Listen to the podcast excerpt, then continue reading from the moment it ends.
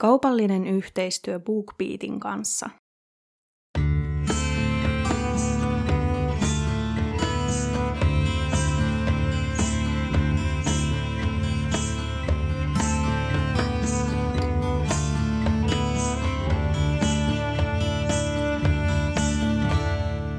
Moi taas ja tervetuloa seuraamaan johtolankoja.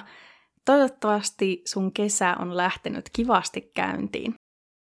Tällä kertaa meillä on jakson aiheena murhatapaus ja kuten varmasti otsikostakin näkee, niin me tullaan käsittelemään vuonna 2000 tapahtunutta Greg DeVillersin murhaa.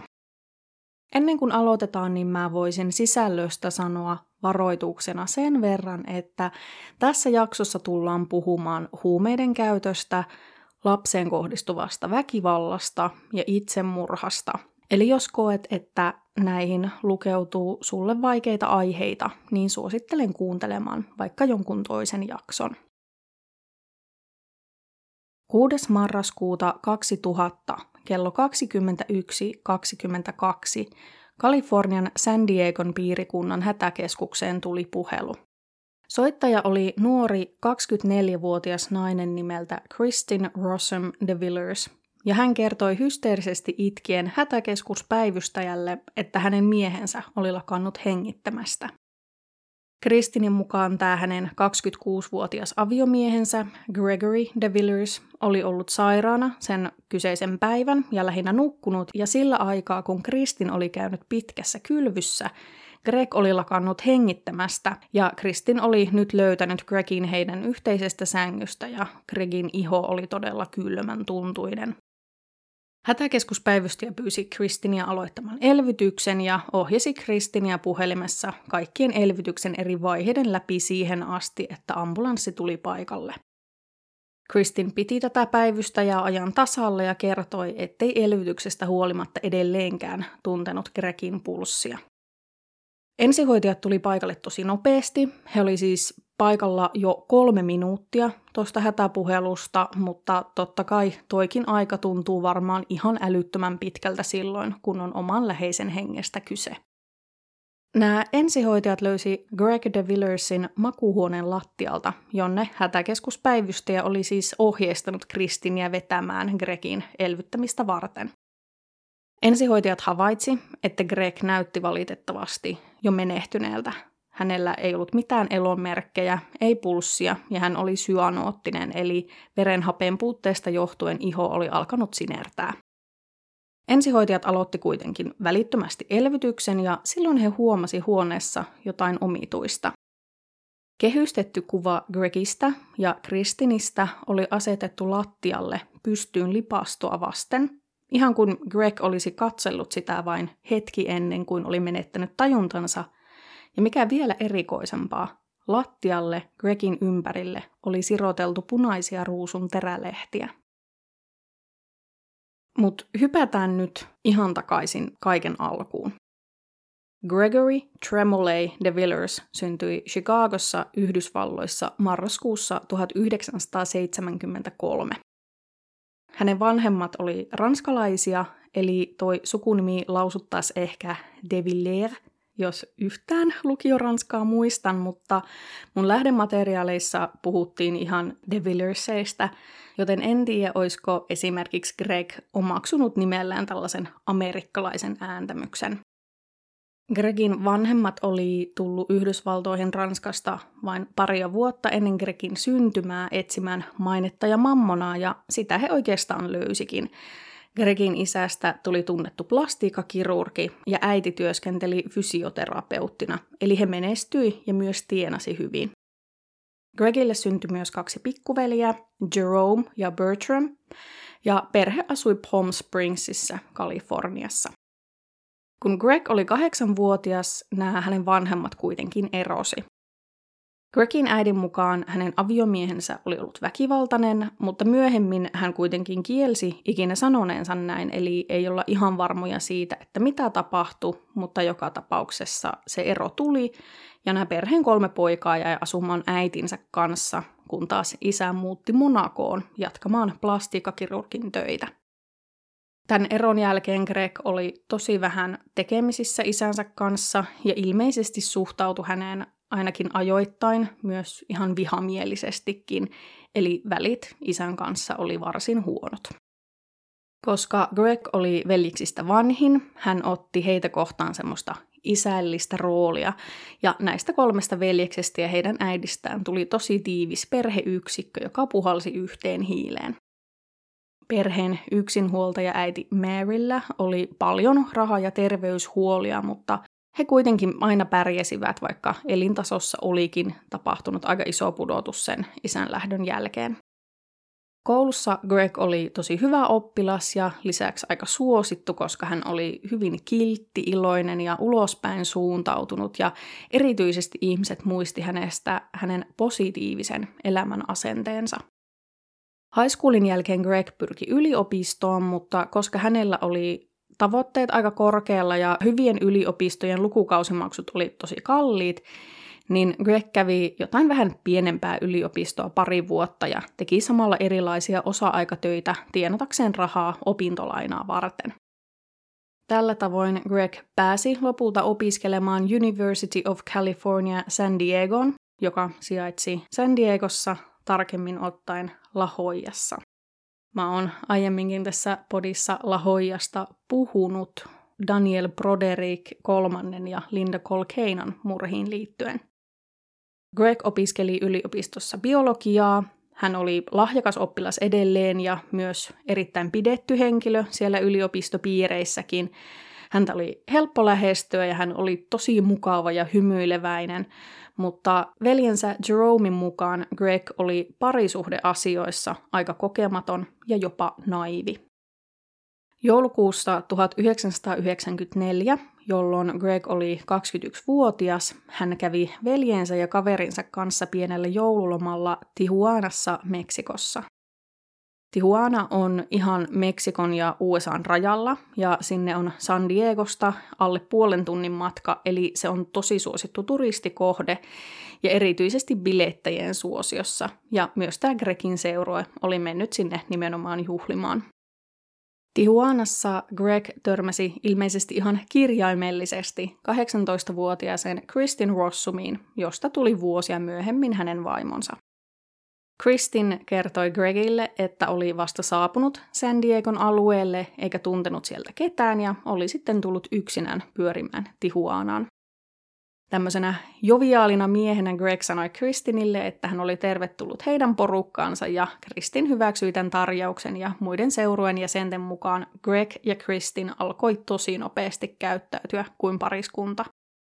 Heillä siis synkkas ihan saman tien ja he vaan tanssi kahdestaan hyvin läheisissä tunnelmissa ja tuntui tyyliin unohtavan kaikkien muiden ihmisten läsnäolon.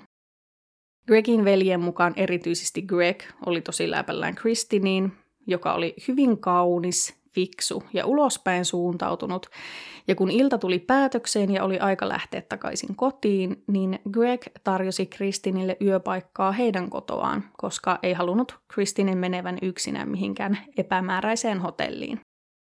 Tuona yönä Greg ja Kristin päätyivät harrastamaan seksiä ensimmäistä kertaa, ja sen jälkeen heistä tuli pari. Viikon kuluttua tästä ekasta tapaamisesta Kristin jo asui Gregin, hänen pikkuvelin Jeromein ja heidän kämppiksensä kanssa Lahoijassa sijaitsevassa opiskelija-asunnossa, eli tämä suhde muuttui erittäin nopeasti aika vakavaksi. Kesti kuitenkin vuosia ennen kuin Greg ja Kristin meni naimisiin ja tuohon matkaan mahtui monenlaisia mutkia, joten käydään tässä välissä läpi Kristin Rossumin taustoja. Christine Marguerite Rossum syntyi lokakuussa 1976 Ralph ja Constance Rossumin ensimmäisenä lapsena. Ralph, eli tämä Kristinin isä, oli mies, jolla oli kovat vaatimukset ja odotukset sekä itseään että myöhemmin myös perhettään ja lapsiaan kohtaan.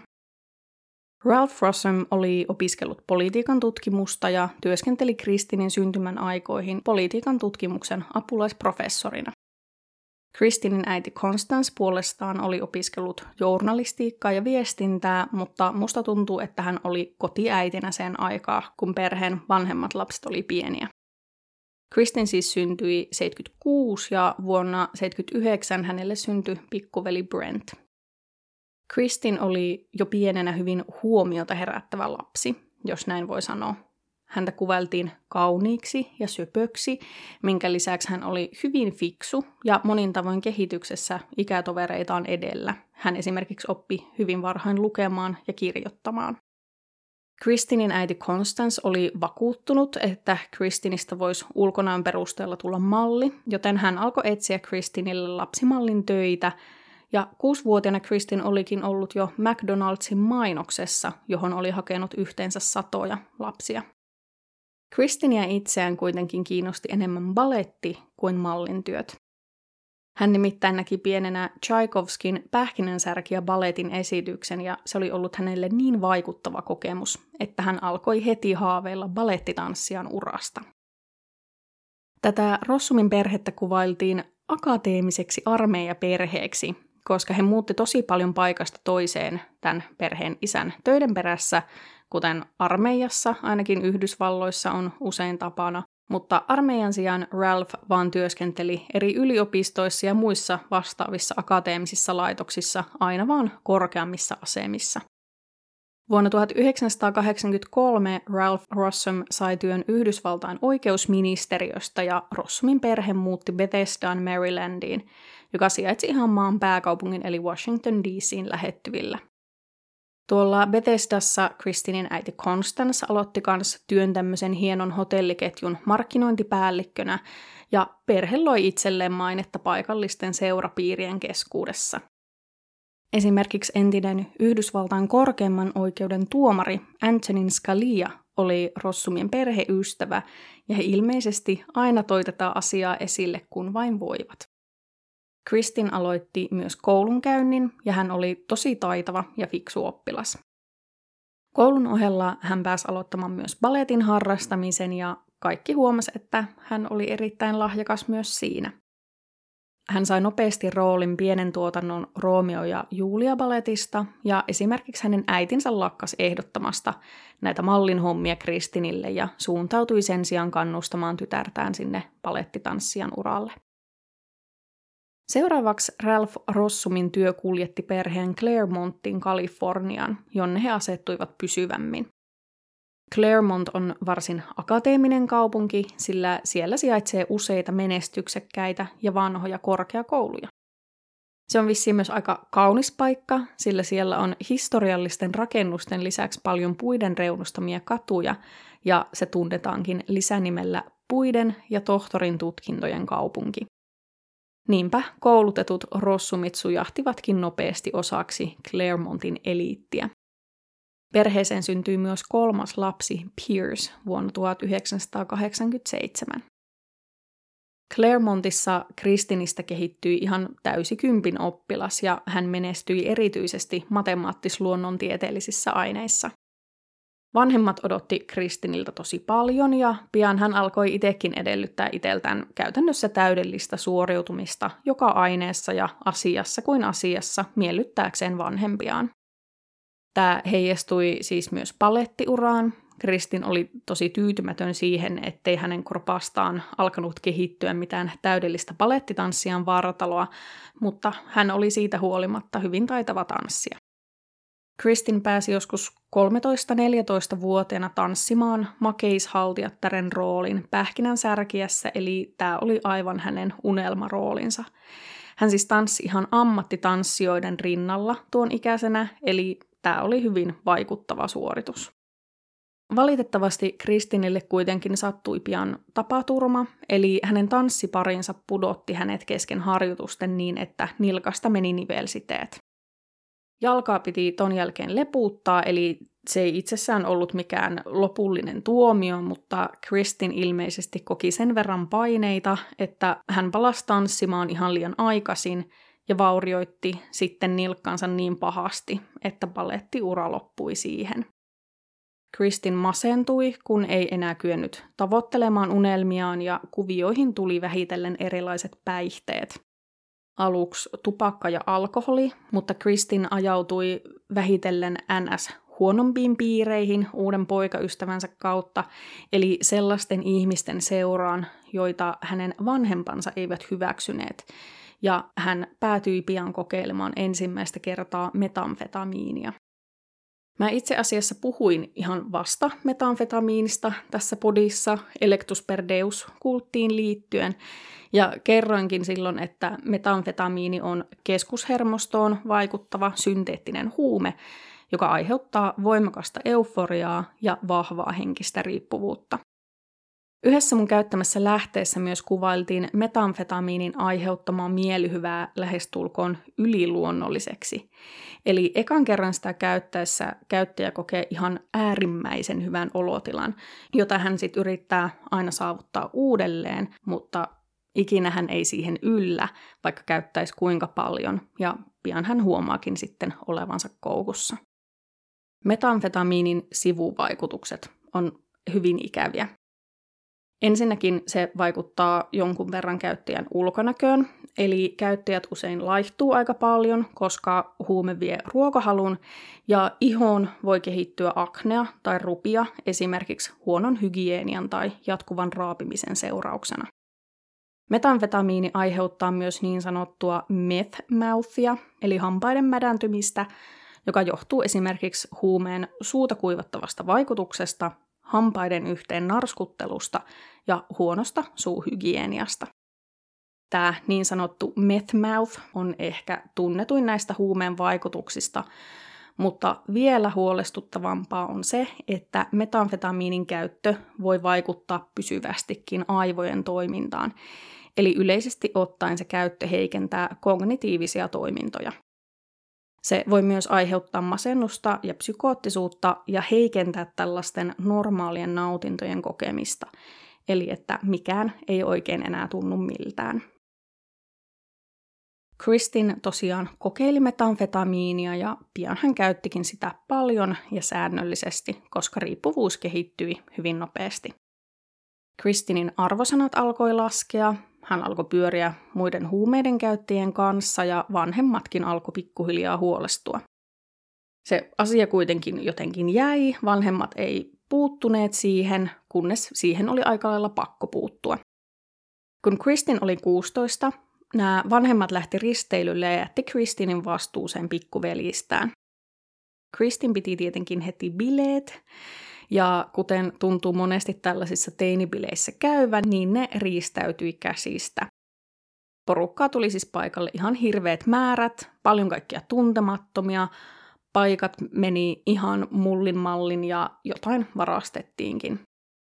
Kotiin palattuaan nämä Ralph ja Constance Rossum tietenkin järkyttyi näkemästään, mutta vaikka he oli jo epäilleet, että Kristinillä ei ollut kaikki kunnossa, Heillä oli silti niin suuri luotto tyttäreensä, että he vaan teki rikosilmoituksen näistä puuttuvista tavaroista ja syytti koko bileistä Kristinin NS huonoja kavereita, hänen sijaansa. Kristinin pikkuveljet oli kuitenkin nähnyt, että Kristin oli käyttänyt huumeita siellä kotona ja he kertoi tästä vanhemmille, jotka sitten sai Kristinin kiinni, kun hän yritti lähteä kotoa ja hänellä oli huumeita repussaan. Tässä vaiheessa molemmat vanhemmat oli fyysisesti käyneet käsiksi Kristiniin. He oli lyöneet ja läpsineet häntä ja haukkuneet häntä miten vaan ikinä keksivät, koska olivat olleet omien sanojensa mukaan niin pettyneitä ja järkyttyneitä hänen käytöksestään. Luonnollisesti tämä pahoinpitely oli Kristinille tosi järkyttävä kokemus, ja sen jälkeen hänen kaverinsakin huomasivat, että jokin oli vialla. Asiasta tehtiin lastensuojeluilmoitus, mutta siitä ei jotenkin seurannut mitään. Mä en tiedä, johtuiko tämä sitten tuosta perheen asemasta. Kristin meni kuitenkin huumevierotukseen ja Rossumit oli ihan, että huh huh, nyt se on ohi ja me voidaan jatkaa elämässä eteenpäin. Mutta koska Kristin ei ollut mennyt hoitoon omasta tahdostaan, niin tämä huumeongelma alkoi pian uudestaan ja pian Constance Rossum – soitti poliisit pidättämään tyttärensä huumeiden hallussapidosta. Vaikka Kristin oli aktiivinen huumeiden käyttäjä, hän valmistui silti ihan ajallaan high schoolista vuonna 1994 ja sen jälkeen hänen vanhempansa ilmoittivat hänet kauempana sijaitsevaan yliopistoon. Ajatus siis oli, että Kristinin piti päästä pois näistä aiemmista kaveripiireistä ja tehdä jotain elämällään. Ralph Rossum kuskasi säännöllisesti tytärtään yliopistolle, haki hänet sieltä ja vanhemmat oikein vahti, että se huumeiden käyttö loppui. Ja se loppui, Kristin menestyi koulussa ihan mukavasti, muutti kampuksen asuntolaan ja vanhemmat saivat olla hänestä ylpeitä. Kristin myös tapasi kaverinsa kautta nuoren miehen, Tedin, jonka kanssa hän sitten alkoi seurustella. Suhde oli hyvä ja Kristin ja Teddy jopa suunnittelivat menevänsä naimisiin. Joulukuussa 1994, vähän ennen joululomaa, kaikki kuitenkin jälleen hajosi. Kristinin asuntolahuoneesta löydettiin huumeita, koska hän oli jälleen alkanut käyttää ja hänet erotettiin yliopistosta sen johdosta. Kristin ei halunnut joutua kertomaan vanhemmilleen tästä asiasta ja kohtaamaan heidän pettymystään, mikä on ihan ymmärrettävää, koska eihän sitä tiedä, miten he olisivat taas reagoineet. Ja hän sitten vaan karkasi mitään viestiä jättämättä. Kukaan ei saanut Kristiniin mitään yhteyttä päiväkausiin, ja Rossumit ilmoittivat lopulta Kristinin kadonneeksi. Kaikista näistä aiemmista koettelemuksista huolimatta Ralph ja Constance Rossum uskoi vakaasti, että Kristin oli siepattu, minkä lisäksi Ralph Rossum oli hyvin harmissaan siitä, että Kristin oli pilannut perheen joulunvieton tällä katoamisellaan, koska sehän tässä tilanteessa oli ehdottomasti tärkeintä. Tapanin päivänä, oltuaan yhdeksän päivää kateissa, Kristin otti yhteyttä tähän poikaystävänsä Tedin ja he järjestivät tapaamisen. Teddy näki heti, että Kristin oli hyvin huonossa kunnossa. Teddy oli aina tuntenut Kristinin hyvin kauniina ja terveen näköisenä, mutta nyt hänen ulkonäössään näkyi jälleen näitä metamfetamiinin käytön vaikutuksia, eli hän oli hyvin laihtuneen ja riutuneen näköinen, minkä lisäksi hän vaikutti tosi sekavalta. Kristin kertoi Tedille, mitä oli tapahtunut, eli että hänet oli erotettu huumeiden takia ja hän oli karannut siksi, ja että hän oli majoittunut tuttujensa luona ton katoamisensa ajan. Teddy oli jo aiemmin epäillyt, että Kristin olisi ehkä pettänyt häntä ja ajatteli niin tässäkin yhteydessä, mutta Kristin oli Tedin mukaan erittäin taitava valehtelija. Sellainen, joka uskoi itsekin omat valheensa ja sai jotenkin hänet hurmattua nyt sitten taas sellaiseen uskoon, että kaikki muuttuisi, Kristin hakeutuisi vierotukseen ja että he kaksi olisivat aina yhdessä ja menisivät naimisiin ja kaikkea, mistä Teddy vaan oli aina haaveillut. Kuitenkin aamulla, kun Teddy tuli suihkusta, Kristin oli poissa ja niin oli myös 200 dollaria Tedin rahoja. Näillä rahoilla Kristin matkusti San Diegoon ja siitä Meksikon rajalle Tijuanaan, jossa hän törmäsi Greg DeVillersiin. Greg ja Kristin alkoi tosiaan käytännössä saman tien asua yhdessä tuolloin vuoden 1995 alussa. Greg oli erittäin huume- ja jopa lääkevastainen, siis niin ettei hän tykännyt itse ottaa edes särkylääkettä, ellei ollut ihan pakko. Niinpä Kristin ei kertonut huumeiden käytöstään Gregille, mutta tämä asia selvisi Gregille aika pian, kun hän löysi Kristinin huumepiipun asunnosta. Kristin myönsi, että hänellä oli ongelma ja Greg suhtautui siihen tosi myötätuntoisesti ja halusi auttaa Kristinin kuiville. Ja Kristin saikin asiansa järjestykseen. Hän lopetti huumeiden käytön, sai töitä sieltä San Diegosta, jossa he majailivat ja otti yhteyttä perheeseensä pyytääkseen anteeksi. Rossumit antoivatkin Kristinille anteeksi ja pian he tulivat tapaamaan tätä tuoretta pariskuntaa. Ralph ja Constance piti Gregistä, mutta koska Kristinille oli tosi tärkeää tulla vanhempiensa hyväksymäksi ja myös toimia heidän haluamallaan tavalla, niin Kristin sanoi Gregille, että he ei voisi missään nimessä paljastaa asuvansa yhdessä, koska se ei olisi näiden vanhempien mielestä ollut soveliasta. Vanhemmat myös edelleen halus, että Kristin menestyisi ja käyttäisi lahjakkuuttaan johonkin, joten he ehdotti, että hän lähtisi uudestaan yliopistoon, kun se edellisen tutkinnon suorittaminen oli jäänyt kesken. Kristin pääsikin sitten keväällä 95 opiskelemaan biologiaa osa-aikaisesti San Diego State Universityin ja Rossumit hankkivat hänelle oman asunnon, koska hän ei asunut Gregin kanssa. Kristinin huumeista vierottautuminen ei ollut mikään täysin ongelmaton prosessi, mutta hän onnistui siinä, koska oli aina rehellinen Gregille silloinkin, kun sortui käyttämään, ja pariskunnalla meni oikeastaan tosi hyvin aika lailla joka saralla. Kristin usein sanoi, että Greg oli ollut hänen pelastava enkelinsä ja he oli tosi rakastuneita ja läheisiä ja ihan toistensa parhaat ystävät. Ja ainakin joidenkin ulkopuolisten mielestä suorastaan täydellinen pari. Kesällä 1995, eli puolisen vuotta ensitapaamisen jälkeen, Greg kosi Kristinia mutta koska Kristinin vanhemmat halusi, että pari kävisi koulunsa loppuun ennen naimisiin menoa, niin mitään häävalmisteluja ei aloitettu. Pariskunta alkoi kuitenkin avoimesti asua yhdessä ja koska he oli kihloissa, niin nyt rossumit sitten myös hyväksyivät tämän ja avustivat Kristinia ja Gregia taloudellisesti. Vaikka tätä pariskuntaa oli ylistetty käytännössä täydelliseksi pariksi ja toisilleen luoduiksi, niin ihan kaikki ei nähnyt tota asiaa samalla tavalla. Erään Kristinin ystävän mielestä Greg oli liian takertuvainen. Esimerkiksi jos hän halusi tavata Kristinia vaikka kahvittelun merkeissä, niin aina myös Greg tuli mukaan. Tästä ystävästä siis tuntui, että Greg oli aina aika kiinni Kristinissä. Saman aikaan tämä Gregin veli Jerome oli ollut alusta asti vähän ehkä varuillaan Kristinin suhteen. Nimittäin heti tämän kaksikon suhteen alussa Jerome oli jo epäillyt, että Kristin saattaisi pettää Gregia, ja Kristin oli myös käyttäytynyt tosi flirttailevasti näiden veljesten kämppistä kohtaan. Ja tästä koko kuviosta oli aiheutunut monenlaisia jännitteitä tähän kimppakämppään. Vuosien varrella Jerome alkoi toki suhtautua Kristinin vähän myötämielisemmin, mutta semmoinen pieni epäilyksen siemen jäi itämään. Kristin alkoi opiskella kemiaa kokopäiväisesti San Diego State Universityssä ja hänestä tuli tyylin paras oppilas vuosikurssillaan melkeinpä koko koulutusohjelmassa. Professorit ja opettajat ylisti hänen lahjakkuuttaan, että hän oli yksi kaikkien aikojen lahjakkaimmista opiskelijoista, hänet palkittiin ekan vuoden jälkeen tällaisella lupaavimman opiskelijan palkinnolla, ja hän pääsi osaksi tutkimusryhmää, johon yleensä otettiin vain edistyneempiä opiskelijoita.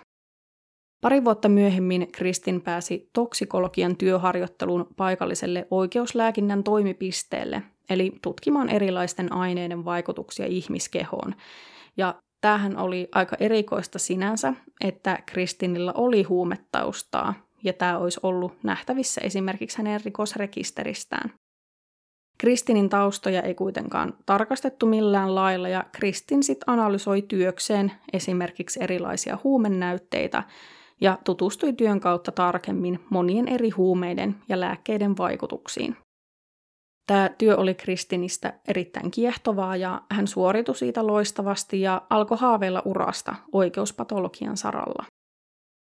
Omalla tahollaan myös Greg valmistui biologian koulutusohjelmasta ja koska hänellä ei ilmeisesti ollut tarpeeksi kunnianhimoisia urasuunnitelmia, niin Kristinin vanhemmat puuttui asiaan ja yritti puskea Gregia suuntaan, joka oli heidän mielestään oikea ja varmaan sitten heidän tulevalle vävypojalleen sopivan arvokas. Greg päätyi lopulta töihin biotekniikka-alan yritykseen, jossa hän sai nopeasti ylennyksen tämmöisiin lisenssinhallintatehtäviin, eli hänen työnään oli olla yhteydessä esimerkiksi eri yliopistoihin ja selvittää, onko siellä tehty jotain biotekniikkaan liittyviä uusia keksintöjä, joiden lisenssit tämä Gregin työllistänyt yritys voisi ostaa. Koska Kristinin vanhempien mielestä tällä pariskunnalla meni nyt niin hienosti, niin he antoi viimein heille siunauksensa, että he sais mennä naimisiin.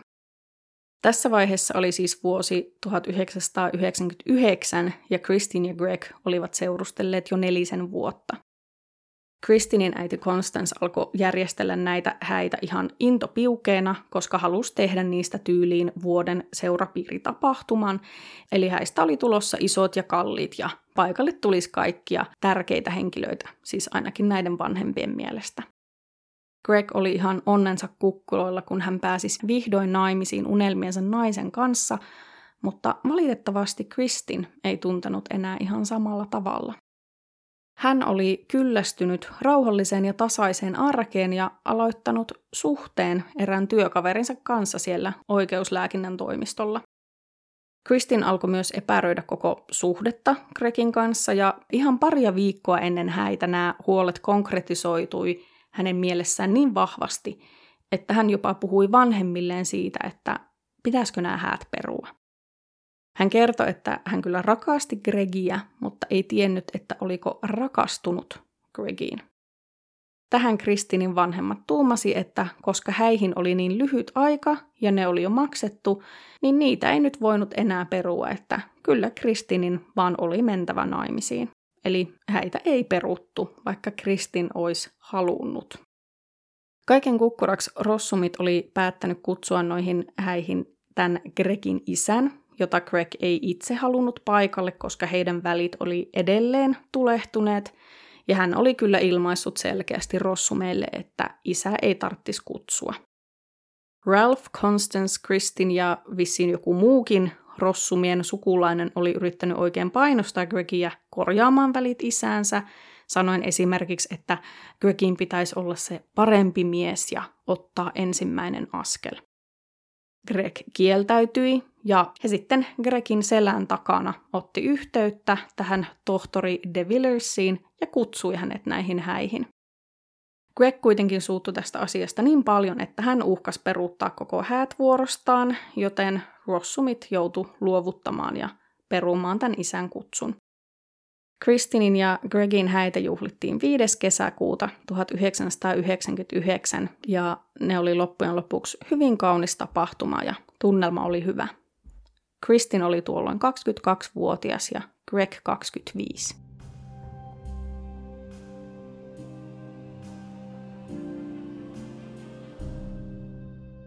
Mä oon sellainen tyyppi, että mulla pitää aina olla jotain kuunneltavaa teen mä sitten käsitöitä, on kävelyllä tai ihan vaan rentoudun, niin aina mä kuuntelen jotain samalla. Ja erityisesti tämä kesä on mulle sellaista aikaa, että mä tykkään lukea ja kuunnella tosi paljon kirjoja. Tuntuu, että kesällä on ehkä jotenkin enemmän aikaa keskittyä tuommoisiin pitkiin tarinoihin. Niinpä mun mielestä on mahtavaa, että äänikirjasovellus BookBeatista ei lopu kuunneltava kesken esimerkiksi pidemmänkään mökkireissun aikana, vaan kiinnostavia kirjoja löytyy sieltä vaikka kuinka paljon ja uusia tulee koko ajan lisää. Mä oon erityisesti dekkareiden ystävä. Tämä on varmaan hirveän vaikea arvata. Ja mä kuuntelin äskettäin Chris Carterin kirjan Krusifiksi-tappaja.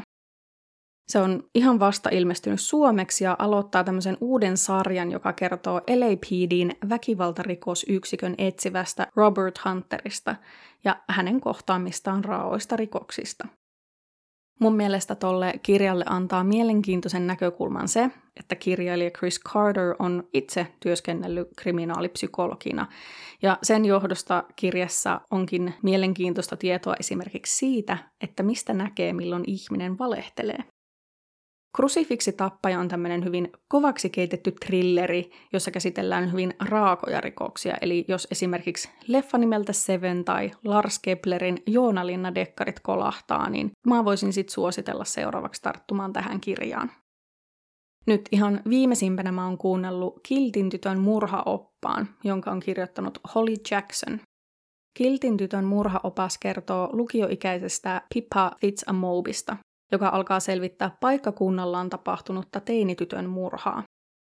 Tämä itse asiassa luokitellaan nuorten kirjaksi, ja vaikka mun ei tule niitä juurikaan luettua, niin koska BookBeatista pystyy katsoa kuulijoiden arvosteluja, niin mä vakuutuin siitä, että tämä kannattaa kuunnella, ja onneksi kuuntelin, oli erittäin mukaansa tempaava kirja.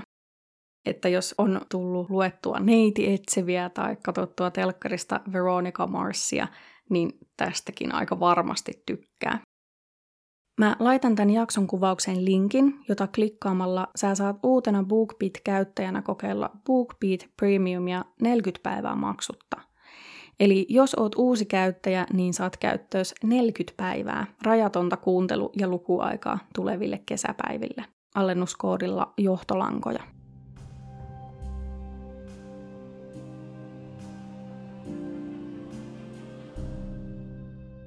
Kristin menestyi edelleen tosi hyvin yliopistossa. Hän pääsi osaksi tällaista kunniaoppilaiden seuraa, osallistui erilaisiin konferensseihin ja verkostoitui, sillä kauniina, älykkäänä, lahjakkaana ja hurmaavana nuorena naisena tällainen kävi häneltä helposti. Hänellä oli häiden jälkeen edelleen useampi salasuhde meneillään, ja hän vannoi rakkauttaan näille muille miehille samaan aikaan, kun vannoi sitä myös Gregille. Häiden jälkeen Greg olisi halunnut aloittaa perheen perustamisen aika lailla heti, mutta Kristin halusi edelleen keskittyä uraansa ja tästä alkoi tulla riitoja parisuhteeseen. Eka kertaa suhteen aikana kävi niin, että ulkopuoliset huomasi jotain muutosta Gregissä ja että hän vaikutti onnettomalta. Vuoden 2000 alussa sekä Greg että Kristin sai uudet työpaikat. Greg aloitti uudessa biotekniikkayrityksessä samoissa lisenssin hankintaan liittyvissä tehtävissä ja Kristin pääsi ihan koko-aikaiseksi toksikologiksi San Diegon oikeuslääkinnän toimipisteelle. Tämä tarkoitti sitä, että Kristinillä oli käytännössä vapaa pääsy kaikkiin toimitiloihin ja eri näytteisiin, eli esimerkiksi rikosten todistusaineistoina säilytettäviin huumeisiin.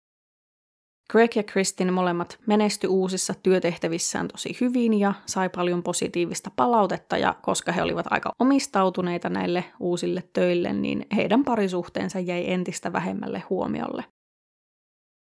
Tämä voi tuntua tähän väliin ehkä aika irralliselta huomiolta, mutta tällä kuitenkin tulee olemaan merkitystä, joten mä sanon tämän nyt.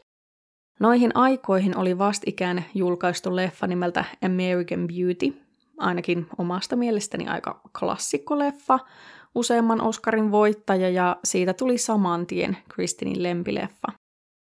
Tuossa elokuvassa keski-ikäinen elämäänsä ja elähtäneeseen avioliittoonsa kyllästynyt mies ihastuu teini-ikäisen tyttärensä kaveriin ja fantasioi hänestä.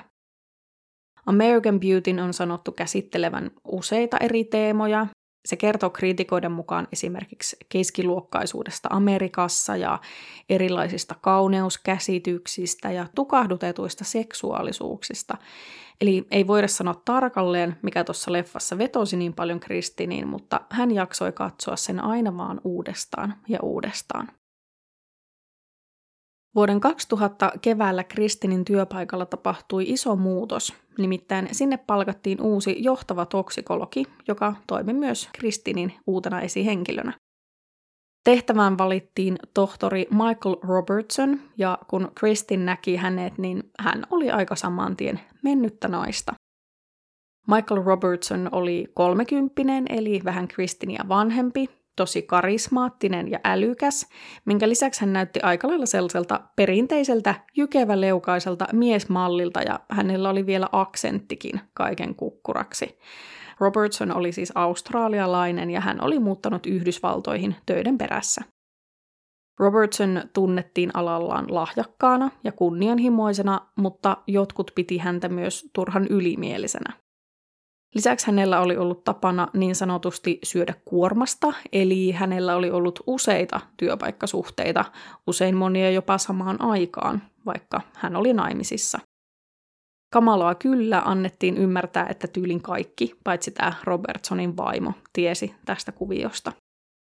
Robertsonin esihenkilötkin oli sulkenut touhuuta silmänsä, koska Robertson oli niin taitava työssään, mutta en tiedä, oliko nämä työpaikkasuhteet sitten kuitenkin vaikuttanut siihen, että Robertson päätyi vaimonsa kanssa muuttamaan Yhdysvaltoihin.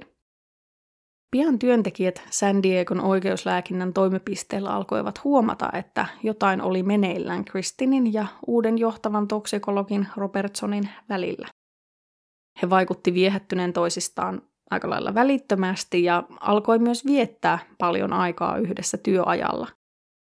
Jotkut koki Kristinin saavan erikoiskohtelua, koska Robertson kiinnitti häneen niin paljon huomiota. Joku oli jopa yllättänyt Kristinin ja Robertsonin läheisissä tunnelmissa sen jälkeen, kun työpäivä oli jo päättynyt.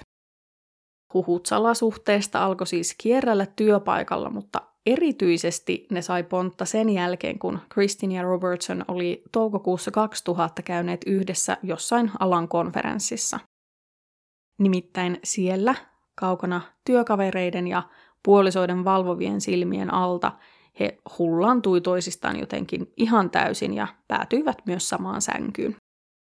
Ton reissun jälkeen he alkoi julistaa rakkautta toisiaan kohtaan.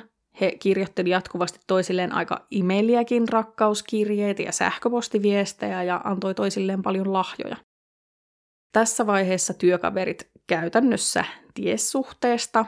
Mitään ei siis ollut tietenkään vahvistettu kenenkään taholta, mutta Kristin ja Robertson saattoi lähteä kahdestaan lounaalle – viipyä reissullaan turhan pitkään ja tulla takaisin töihin sitten niin, että molemmat oli käynyt suihkussa. Erityisesti tällä kaksikolla oli tapana lahjoittaa ruusuja toisilleen. He teki siitä tällaisen rakkauden kielen itselleen, eli että eriväriset ruusut merkitsi eri tunteita ja kertoi eri viestejä, ja he toi näitä kukkia toisilleen myös töihin. Lisäksi he aika häpeilemättä käytti omaa koodikieltä työpaikkansa yhteisissä sähköposteissa. Heillä oli esimerkiksi joku oma lyhenne, mikä tarkoitti, että minä rakastan sinua, ja he sitten liitti sen useisiin sähköposteihin salaiseksi viestiksi toisilleen, vaikka se sähköposti olisi lähtenyt koko toimiston väelle. Kristin oli todella rakastunut tähän Robertsoniin. Ihan eri tavalla oli lääpällään kuin Gregin ikinä, ja Kristin ihaili sitä, että kuinka romanttinen Robertson oli Gregiin verrattuna. Greg ei esimerkiksi ikinä ostanut kukkia Kristinille, koska ne oli hänen mielestään rahan haaskaamista. Kristin alkoi tosissaan haaveilla yhteisestä elämästä ja jopa lapsista Robertsonin kanssa ja piti tätä miestä puuttuvana palasenaan. Sekä Kristinia että Robertsonia kyllä kuulusteltiin siellä työpaikalla tämän suhdeepäilyn vuoksi, koska ei katsottu sopivaksi, että esihenkilö ja alainen oli yhdessä ja tapahtuisi jotain suosimista. Mutta koska molemmat kielsi tämän suhteen täysin, niin asialle ei voitu tehdä mitään. Loppukeväällä 2000 Kristin valmistui San Diego State Universitystä erittäin hyvin arvosanoin, käytännössä luokkansa parhaana. Samaan aikaan hän oli kuitenkin jälleen kerran ajautunut pahaan huumekoukkuun. Hänellä oli ollut töissä niin helppo päästä käsiksi eri huumeisiin, ettei hän lopulta vaan enää voinut vastustaa sitä kiusausta, vaan alkoi varastaa omaan käyttöönsä esimerkiksi metamfetamiinia ja kokaiinia, joita labrassa säilytettiin just eri rikosten todistusaineistona ja analysointia varten. Kristin jopa käytti näitä huumeita siellä työpaikallaan. Hän esimerkiksi poltti crack-kokaiinia huoneessa, jota ei käyttänyt kukaan muu kuin hän, koska tiesi, että sen tilan tehokas ilmastointi hävittäisi kaikki savut ja hajut, ja hän ei jäänytkään tästä kertaakaan kiinni. Kesällä 2000 eli vuoden avioliiton jälkeen Gregin ja Kristinin suhde alkoi hajoilla tosi pahasti. Greg oli jo aiemmin ilmassut vähän epäilyksiään Kristinin ja Robertsonin välejä kohtaan, mutta lopulta hän löysi rakkauskirjeen, jonka Robertson oli Kristinille kirjoittanut. Greg luonnollisesti suuttui ja otti jopa yhteyttä tähän Robertsonin varoittaen, että hän ei saisi enää pitää Kristiniin mitään yhteyttä. Greg ei kuitenkaan ilmassut kellekään läheisilleen mitään huolta tai edes sanonut mitään negatiivista avioliitostaan kellekään, kun taas Kristin kertoi monillekin eri ihmisille, että hän ei ollut enää onnellinen ja mietti eroa Gregistä. Kristin ei kuitenkaan myöntänyt Gregille tätä salasuhdettaan eikä ilmeisesti puhunut hänelle edes avioerosta, vaan päinvastoin vakuutti edelleen rakastavansa Gregia. Syyskuussa Kristin ja Robertson suuntasivat toksikologian konferenssiin Milwaukeein osavaltioon. He oli aika lailla koko sen kesän 2000 työstäneet yhdessä Kristinille artikkelia, joka käsitteli strykniinin aiheuttamia kuolemia. Tämän artikkelin ja siihen liittyvän tulevan konferenssiesitelmän oli tarkoitus paitsi varmistaa Kristinin paikkaa tämmöisissä alan huippupiireissä, niin myös toimia tekosyynä sille, että tämä kaksikko sai viettää mahdollisimman paljon aikaa yhdessä. Se syyskuinen konferenssi oli kuitenkin lopulta Kristinille aika nöyryyttävä kokemus, sillä osallistujat koki hänen yrittävän flirttailla tiensä alan huipulle, minkä lisäksi tämä hänen esitelmä sai tosi halveksuvan vastaanoton, koska osallistujista vaikutti siltä, että Robertson oli kirjoittanut sen esitelmän ja Kristin vaan puhui kaiken hänen suullaan. Asiantuntijat eivät siis olleet yhtään vakuuttuneita Kristinin toksikologian osaamisesta. Tuolta reissulta palattuaan Kristin oli hyvin pahoilla mielin ja sanoi vihdoin Crickille, että haluaa ottaa koeeron, mutta ei puhunut mitään Robertsonista. Samaan aikaan Robertson muutti erilleen vaimonsa kanssa, eli myös hän oli ihan tosissaan tästä hänen ja Kristinin uuden elämän aloittamisesta. Kristinin ja Gregin ero ei kuitenkaan edennyt suunnitelmien mukaan, Nimittäin Greg alkoikin Kristinin käytöksen perusteella epäillä taas, että vaimo käytti huumeita ja löysikin hänen laukustaan lääkkeitä, joita Kristin oli käyttänyt päihtymistarkoituksessa. Kristinin mukaan Greg oli uhannut ilmoittaa Kristinin työpaikalle tästä huumeiden käytöstä, joten voi olla, että tästä syystä Kristin ei sitten suunnitelman mukaisesti jättänytkään Gregia. Mulle jäi vähän epäselväksi, että miksi Kristin ei tässä vaiheessa lähtenytkään, kuten suunnitteli. Avioparin välit oli tämän jälkeen kuitenkin tosi kireet, ja lisäksi taholla myös Robertson painosti Kristinia jättämään Gregin tai heidän välinen suhteensa olisi ohi. Kristinin tapa selviytyä tästä stressaavasta ajanjaksosta oli huumeet, ja hän käyttikin niitä enenevissä määrin. Kristin jopa tutki, että voisiko hän itse valmistaa metanvetamiinia, koska ei voinut jatkaa työpaikaltaan varastelua – mutta tyytyi sen sijaan ajamaan Meksikoon ja hankkimaan huumeita sieltä. Nyt tullaankin sitten Gregin kuolemaa edeltävään päivään. Sunnuntaina 5. marraskuuta vuonna 2000 Greg löysi taas kirjeen, jonka Robertson oli kirjoittanut Kristinille, ja uhkas lähettää sen Kristinin työpaikalle, jotta hän ja Robertson saisivat molemmat potkut. Kristinin mukaan hän ja Robertson olivat just aiemmin puhuneet, että mitään kirjeitä tai lappusia ei säilytettäisi tästä nimenomaisesta syystä kotona, eli jotta he eivät jäisi niiden viestiensä takia kiinni. Niinpä Kristin yritti heti tuhota tämän kirjeen silppurissa, kun Greg oli sen löytänyt, mutta hänen mukaansa Greg oli tyylin pakkomielteisesti yrittänyt teipata kirjettä takaisin kasaan ja käyttänyt ties kuinka paljon aikaa sen silpun teippaamiseen. Samana päivänä Kristin oli kertonut äidilleen, että aikoi jättää Gregin seuraavalla viikolla, koska asiat oli tosi huonosti. Kristinin mukaan hän ja Greg riitelivät ton päivän mittaan paljonkin, mutta valmistivat kuitenkin yhdessä ruokaa illalla. Greg joi myös jonkin verran alkoholia ja hänelle tuli huono olo, joten hän meni aikaisin nukkumaan. Gregin kuolinpäivä 6. marraskuuta oli maanantai eli työpäivä. Oman kertomansa mukaan Kristin heräsi seitsemän aikaan aamulla ja hänen mukaansa Greg oli aamusta edelleen huonovointinen, ei siis krapulassa vaan ihan sairaana, joten hän oli sitten päättänyt jäädä töistä kotiin. Kristin soitti Gregin puolesta tämän työpaikalle ja jätti vastaaja viestin, jossa kertoi, ettei Greg tulisi sinä päivänä töihin. Kristin lähti kuitenkin itse töihin, poikkeuksellisesti tunnin myöhässä ja kävi usean otteeseen ton päivän aikana tarkastamassa Gregin vointia kotona, koska oli kuulemma huolissaan. Kristin kävi ainakin kolme kertaa työpäivän aikana kotona ja vei Gregille yhdellä kerralla esimerkiksi keittoa ja yskänlääkettä. Kristinin mukaan hän ja Craig oli jutelleet pitkin päivään, mutta Craig oli kertonut olevansa tosi kipeä ja haluavansa vaan nukkua ja ollut aika tokkurainen, joten Kristin vastasi myös Craigin puhelimeen, kun hänen työpaikaltaan oli soitettu ja ihmetelty, että miksi hän ei ollut aamulla tullut töihin. Kristin kertoi taas, että Craig oli sairaana, mutta tulisi aamulla kyllä ihan normaalisti töihin, kunhan vähän tokenisi. Kun Kristinin työpäivä oli ohi, hän tuli kotiin ja jätti nukkuvalle Gregille viestin tyyliin Hei unikeko, lähden käymään kaupassa, toivottavasti voit paremmin, pus pus. Sen jälkeen Kristin kävi ostoksilla ja kotiin tultuaan meni kylpyyn ja kun hän tuli sieltä, hän löysi Gregin sängystä täysin elottomana. Nyt ollaankin sitten tultu aika lailla täyskierros tämän jakson alun tapahtumiin. Kristin tosiaan soitti hätänumeroon yhdeksän jälkeen illalla ja sanoi, että Greg oli lakannut hengittämästä sillä aikaa, kun hän oli ollut kylvyssä. Sitä ennen Greg oli ollut ihan tajuissaan, mutta nukkunut. Ensihoitajat tuli paikalle tosi nopeasti ja he huomas, että Greg oli kylmä, eloton ja sinertävä.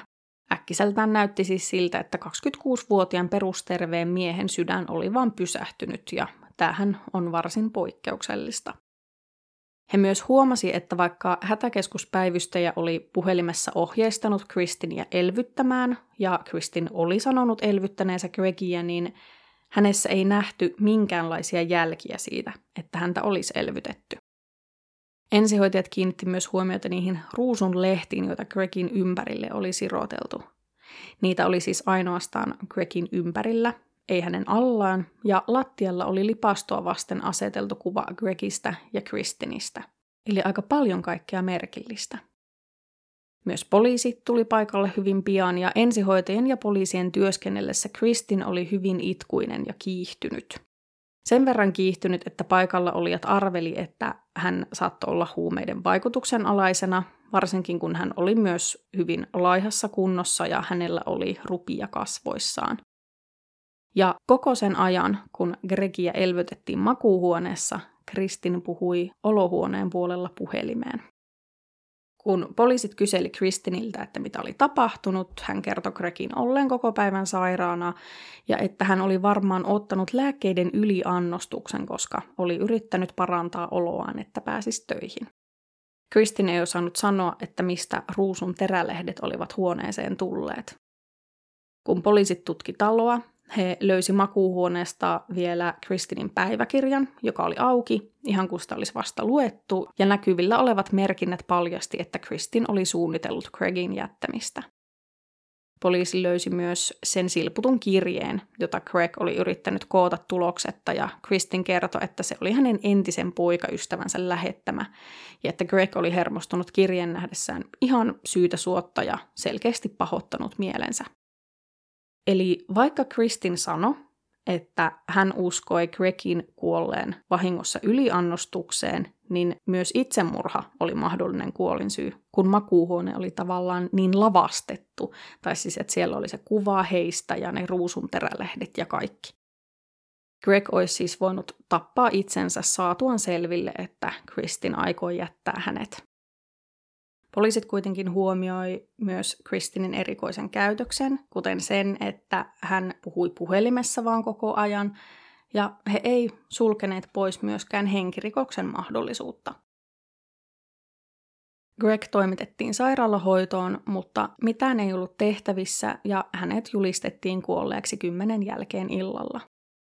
Kuolema oli tietysti täysi järkytys kaikille hänen läheisilleen, koska se oli niin yllättävä ja varsinkin, kun Kristin kertoi, että Greg olisi kuollut lääkkeiden yliannostukseen tai saanut niistä jonkinlaisen allergisen reaktion. Gregin läheiset ties, että Greg oli todella lääkevastainen ja heidän oli vaikeaa uskoa, että Greg olisi viettänyt koko päivän itseään lääkiten. Hyvä, jos olisi yskänlääkettä tai särkylääkettä suostunut ylipäätään ottamaan. Myös Gregin työpaikalla oltiin ihmeissään, koska Greg ei ollut ikinä ollut pois töistä ja koska hänen itseensä ei ollut saatu mitään yhteyttä koko päivänä. Tieto Gregin kuolemasta kiiri tietysti myös Kristinin työpaikalle ja Robertson vaikutti silminnäkijöiden mukaan todella hermostuneelta tästä asiasta – koska toi Kristinin ja Robertsonin työpaikka oli paikallinen oikeuslääkäri, niin myös Gregin ruumiin olisi pitänyt tulla sinne tutkittavaksi, mutta paikan esihenkilö ulkoisti kaikki tutkimukset ja siirsi myös kaikki näytteet toisaalle, koska hän tiesi näistä jatkuvista salasuhdehuhuista eikä halunnut, että tilanteessa olisi minkäänlaista eturistiriitaa. Greg oli elinluovuttaja ja pian sen jälkeen, kun hänet julistettiin kuolleeksi, Kristin antoi luvan Gregin elinten lahjoittamiseen. Poikkeuksellista oli kuitenkin se, että Gregiltä ei otettu tyyliin vaan maksaa ja munuaisia ja muita tämmöisiä ehkä perinteisemmin luovutettavia elimiä, vaan Kristin antoi luvan viedä kaiken. Tämä tarkoitti sitä, että myös esimerkiksi Gregin selän iho ja silmät lahjoitettiin. Silmien lahjoittaminen on sinänsä mielenkiintoinen yksityiskohta, että silmän lasiaisesta, eli siitä nesteestä silmän sisällä, kyetään aika tehokkaasti tutkimaan erilaisia kehuun vaikuttaneita kemikaaleja, koska se lasiaisneste säilyy kuoleman jälkeen paremmin kuin muut ruumiin nesteet, esimerkiksi veri. Ja Kristin varmasti rikoslääketieteestä ja toksikologiasta kiinnostuneena alan ammattilaisena tämän tiesi, joten on mielenkiintoista, että hän halusi, että hänen aviomiehensä silmiä ei säästettäisi tutkimuksia varten, vaikka kuolin syytä ei tiedetty varmaksi. Gregin perhe ei yhtään uskonut siihen, että Greg olisi kuollut joko annostelemalla itselleen lääkkeitä väärin tai tekemällä itsemurhan. Greg ei ollut vaikuttanut surulliselta tai muutenkaan erilaiselta ennen kuolemaansa, ja koska hänen 27-vuotis syntymäpäivänsä olisi ollut vain ihan muutaman päivän päästä, niin perhe oli jo suunnitellut yhdessä, että hän menisi silloin syömään. Eli Greg oli suunnitellut myös tulevaisuuttaan. Erityisesti Gregin veli Jerome oli tosi epäluuloinen Kristinin suhteen, ja kun hän meni kolme päivää Gregin kuoleman jälkeen tapaamaan Kristinia, niin hän löysi Michael Robertsonin Kristinin ja Gregin asunnosta. Robertson oli kuulemma tullut pitämään seuraa Kristinille, joka ei meinannut pärjätä yksin surunsa kanssa. Jerome oli niin epäluuloinen, että hän äänitti tollon Kristinin kanssa käymänsä keskustelun ja vei sen myöhemmin poliisille. Hän kertoi myös kaikista epäilyksistään ja kun poliisi sai tietää lisäksi kaikista Kristinin ja Robertsonin ympärillä pyörineistä suhdehuhuista, niin he päätti lykätä Gregin ruumiin luovuttamista omaisille tutkiakseen sitä lisää ja alkoivat muutenkin tutkia tapausta uudenlaisesta näkökulmasta. Kristin järjesti kuitenkin Gregille muistotilaisuuden ja hävitti sen jälkeen hänen ja Gregin asunnosta kaiken Gregin omaisuuden. Hän myös alkoi kertoa joillekin läheisilleen, että oli suhteessa pomonsa Michael Robertsonin kanssa, vaikka Gregin kuolemasta oli kulunut vasta päiviä. Gregille tehtiin ruumiin avaus, mutta se ei luonnollisesti ollut täysmittainen, koska elimiä puuttui niin paljon. Kuolinsyytutkija kuitenkin havaitsi, että Gregin rakko oli tosi täynnä. Siis niin täynnä, että hänellä olisi ollut varmasti ihan järkyttävä pissahätä, ja myös, että hänen keuhkonsa olivat tavallista painavammat, koska niihin oli kertynyt nestettä. Tämä viittasi siihen, että Gregin olisi ollut vaikea hengittää. Näiden löydösten perusteella kuolinsyytutkija päätteli, että Greg olisi ollut tajuttomana aamusta asti, arvion mukaan noin kello 7.30 alkaen. Hän ei ollut käynyt vessassa koko päivänä eikä pystynyt hengittämään kunnolla tajunnan tason laskusta johtuen. Gregin kädestä löydettiin myös neulan jälki, jota ensihoitajat eivät olleet tehneet häntä elvyttäessään. Toksikologinen raportti tuli vähän myöhemmin, ja siitä selvisi, että Gregin veressä oli ollut klonatsepaamia, eli tällaista rauhoittavaa, väsyttävää lääkettä, oksikodonia, eli vahvaa kipulääkettä, ja erittäin suuri määrä fentanyyliä. Fentanyyli oli tuolloin vuosituhannen vaihteessa ilmeisesti aika tuntematon lääkeaine, mutta se on vuosikymmenien saatossa yleistynyt tosi paljon. Fentanyyli on siis täysin synteettinen opioidi, jonka arvellaan olevan noin sata kertaa morfiinia vahvempaa, eli se on tosi voimakas kipulääke. Fentanyyliä käytetään sairaanhoidossa kivun lievitykseen, mutta sitä käytetään nykyään paljon myös päihtymistarkoitukseen, ja siinä mielessä se on erittäin vaarallinen huume, koska todella pieni määräkin voi olla tappava. Raporttien mukaan Gregin veressä oli 19-kertainen määrä fentanyyliä siihen nähden, mikä olisi jo riittänyt pysäyttämään hengityksen. Mielenkiintoista oli myös se, että vaikka Michael Robertsonia oli erikseen kielletty millään tavalla kajoamasta Gregin koskeviin tietoihin tai näytteisiin, Oikeuslääkinnän toimiston esimies sai Robertsonin kiinni siitä, että hän yritti näitä tietoja urkkia, ja hän joutui tietenkin siitä puhutteluun. Mä tuossa jo aiemmin kerrankin, että mikä oli Kristinin näkemys Gregin kuolinpäivän ja sitä edeltävän päivän tapahtumista. Kuulustulissa Kristin lisäsi, että kun Greg oli alkanut olla huonovointinen, niin hän oli kuulemma ottanut paljon erilaisia lääkkeitä ja Kristin oli jopa joutunut vähän toppuuttelemaan häntä niiden suhteen. Kristin myös kertoi, että Greg oli käskenyt häntä ottamaan lopputilin töistä, tai Greg olisi kertonut työpaikalle, että Kristinillä oli ollut päihdeongelmaa. Kuulusteluissa Kristin lopulta myönsi käyttäneensä metanfetamiinia myös Gregin kuoleman aikoihin. Kristin uskoi edelleen, että Greg oli kuollut yliannostukseen, mutta hänellä ei ollut antaa mitään selitystä niille ruusun terälehdille. Koska jos Greg olisi ottanut yliannostuksen vahingossa, niin miksi hän olisi järjestellyt makuuhuoneen sillä tavalla? Kaikki suhdehuhut Kristin torppasi ja sanoi, että hän ja Robertson olivat vain hyviä, läheisiä ystäviä kun Michael Robertsonia haastateltiin, niin hän komppasi aika pitkälti kaikkea, mitä Kristin sanoi. He olivat vain hyviä ystäviä ja hän oli tarjonnut tukea järkyttyneelle Kristinille Craigin kuoleman jälkeen, eikä uskonut, että Kristinillä olisi ollut mitään tekemistä aviomiehensä kuoleman kanssa. Kuulustelijat yritti kaikkensa saadakseen Robertsonia myöntämään jotain, mutta hän ei antanut yhtään periksi. Poliisitutkinta eteni edelleen ja samaan aikaan San Diegon oikeuslääkinnän toimipisteen tarkastuksessa selvisi, että todistusaineistoja lääkevarastoista puuttui huomattavia määriä fentanyyliä, yhteensä reilusti yli 100 milligrammaa, ja siis jopa pari milligrammaa voi olla tappava annos, eli oikeasti suuri määrä oli kadonnut kuin tuhka tuuleen.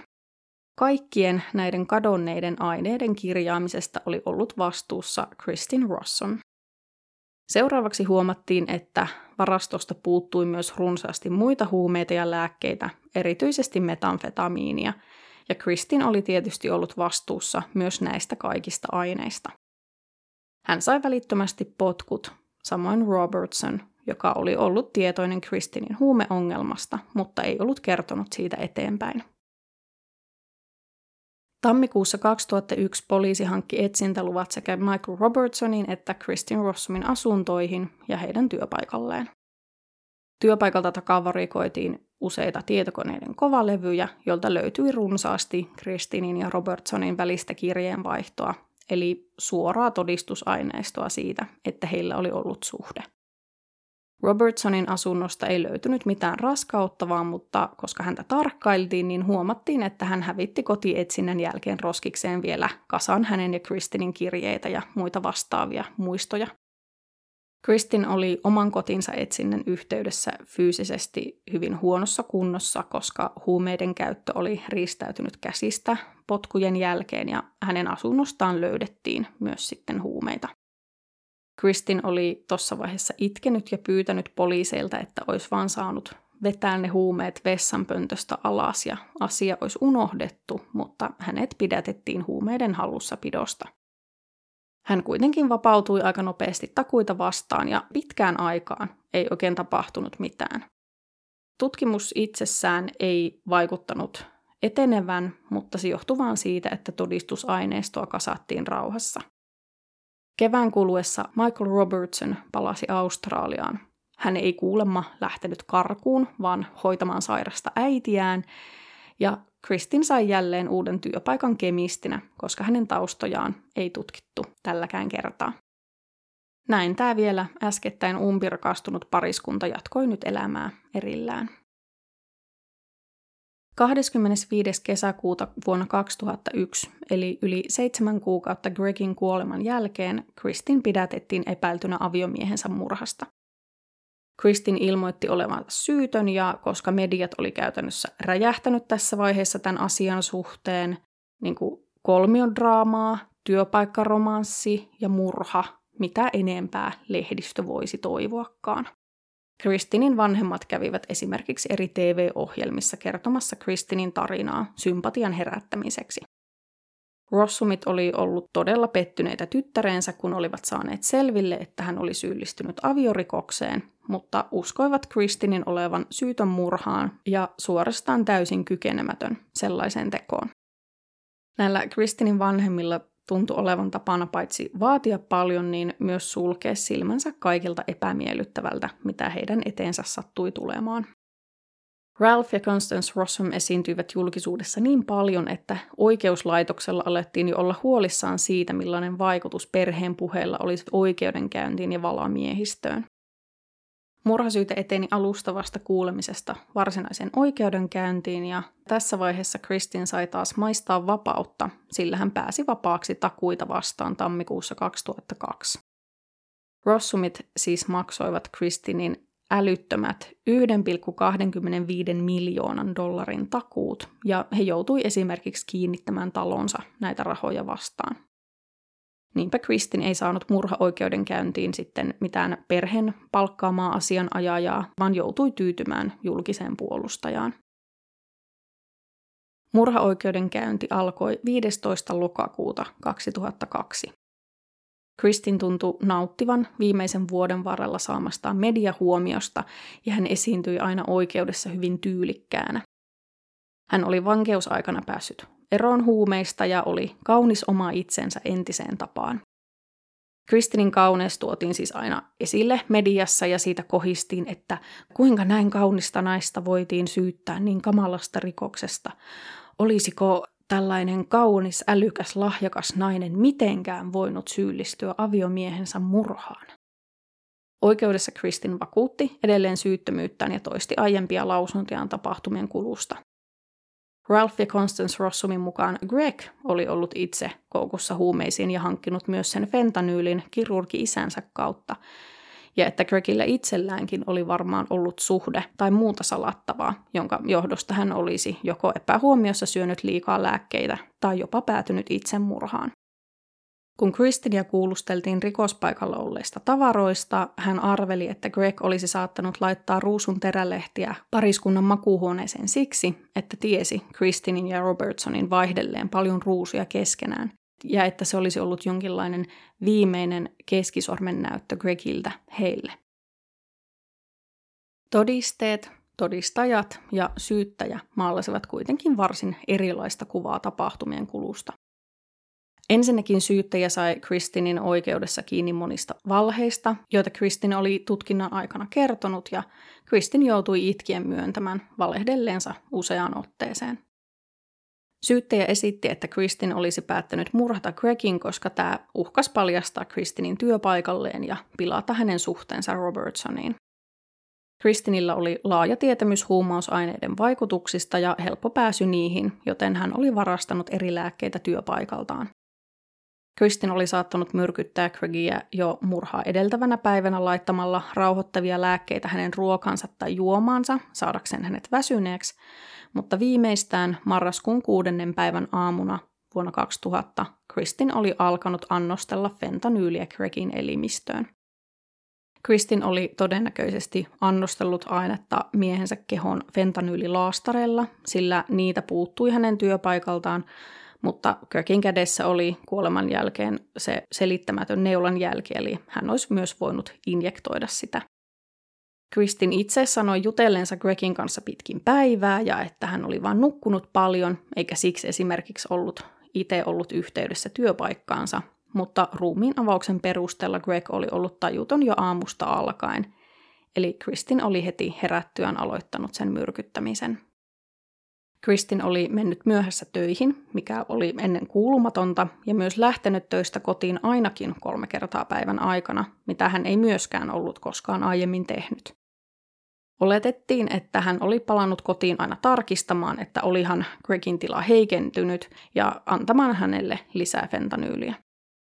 Silminnäkijät työpaikalla oli myös todistaneet, että Kristin ja Robertson oli jutellut tuona aamuna kahdestaan hyvin hiljaa ja Kristin oli itkenyt ja vaikuttanut järkyttyneeltä. Kristin oli muutenkin ollut päivän mittaan useampaan otteeseen jollain tavalla yhteydessä Robertsoniin, joko puhelimitse tai jopa ihan tapaamalla hänet. Yksi raskauttavimmista todisteista oli se, että maksukuitti paljasti, että Kristin oli keskellä päivää ostanut yhden ruusun, samalla kun oli oman kertomansa mukaan ostanut keittoa ja yskänlääkettä Gregille, eikä mitään muuta. Kristin ei ollut maininnut tästä ruususta kuulustelussa, eikä ollut mitään todistettavaa selitystä sille, minne tämä ruusu olisi mennyt paitsi että sen terälähdet olisi nypitty irti ja aseteltu Kristinin ja Gregin makuuhuoneeseen. Kuten mä sanoin aiemmin, niin Kristinin lempileffa oli American Beauty, ja siinä leffassa ruusu ja ruusun terälehdet olivat merkittävässä osassa. Ihan jo leffan julisteessa ja kansikuvassa on punainen ruusu. Kun tämän leffan päähenkilö fantasioi siitä tyttärensä ystävästä, niin hän näkee tämän tytön mielessään aina ruusun terälehtien keskellä. Se ei ole koskaan selvinnyt, että miksi Kristin olisi nämä terälehdet Gregin ympärille sirotellut. Että ajatteliko hän, että se olisi jotenkin dramaattista tai jotain sellaista, jota itsemurhaa suunnitteleva henkilö tekisi. Kuitenkin todistusaineiston perusteella vaikuttaa siltä, että nimenomaan Kristin olisi tämän ruusun ostanut ja makuuhuoneeseen laittanut, joskaan sitä ei täysin aukuttomasti voida todistaa. Greg ei kuitenkaan olisi pystynyt niitä terälehtiä itse ripottelemaan, jos hän olisi ottanut itse sen määrän fentanyyliä. Lisäksi Gregin ja Kristinen asunnosta ei löydetty mitään todistusaineistoa fentanyylin käyttämiseen liittyen, eli ei niitä laastareita tai mitään muutakaan tarvikkeita, eli mihin Greg olisi ne laittanut ennen kuolemaansa. Uskotaan, että Kristin hävitti todistusaineiston näistä kaikista Gregille antamistaan lääkkeistä viemällä ne työpaikalleen, eli oletettavasti hän annosteli lääkettä työpäivän ajan ja antoi sen jälkeen niiden vaikuttaa iltaan asti. Työpäivän päätettyä Kristin meni kotiin ja kirjoitti Gregille jääkaapin oveen viestilapun, jonka sävy oli ainakin mun mielestä rakastava ja huolehtivainen ennen kuin lähti ostoksille.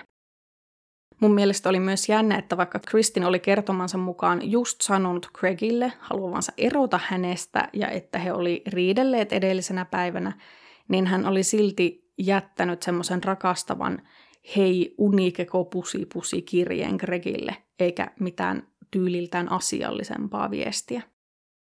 Tässä vaiheessa Greg oli ollut tajuton jo pitkään, ehkä jo kuollutkin, eli tämä viesti oli ollut käytännössä pelkkä lavaste.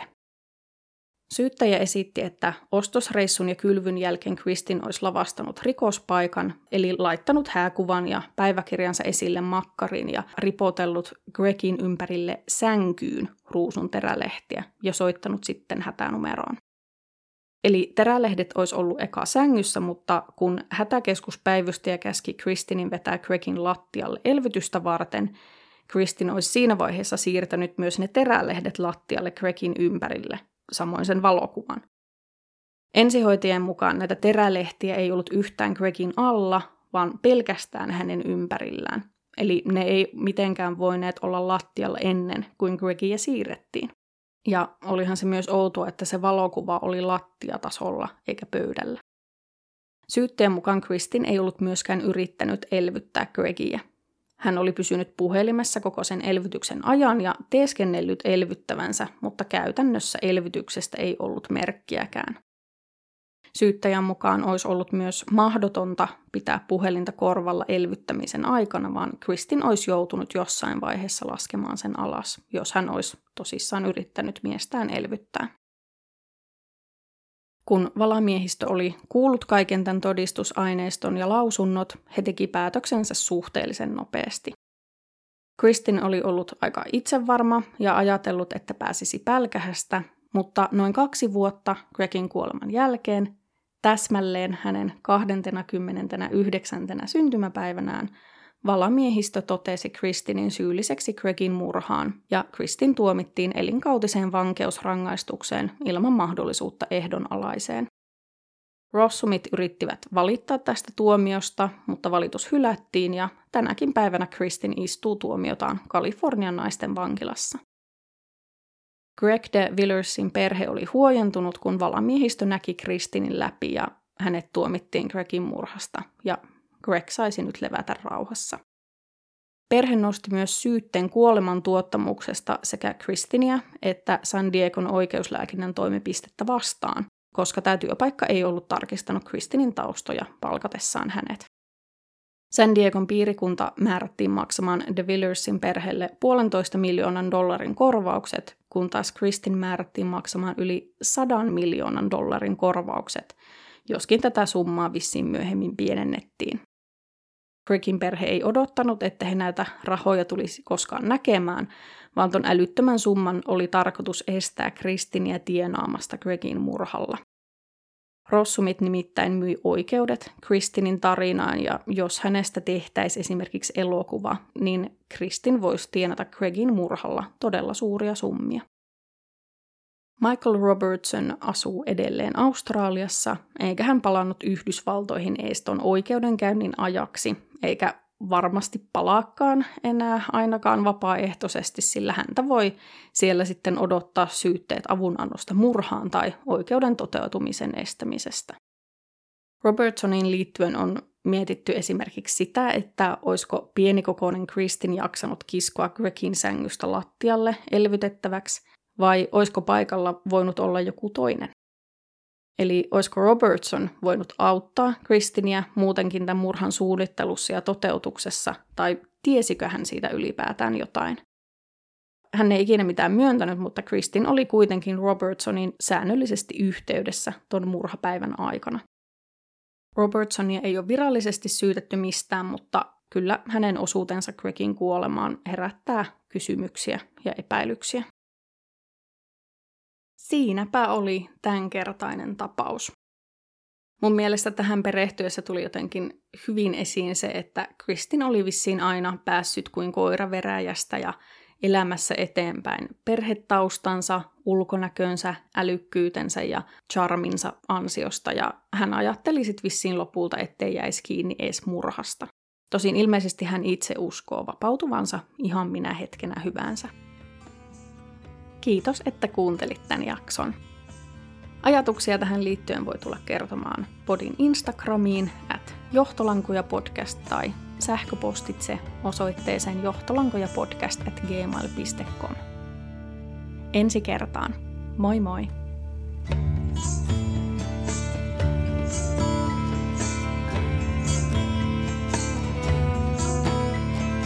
Under a dark and moon she captures me. She has arrived too soon.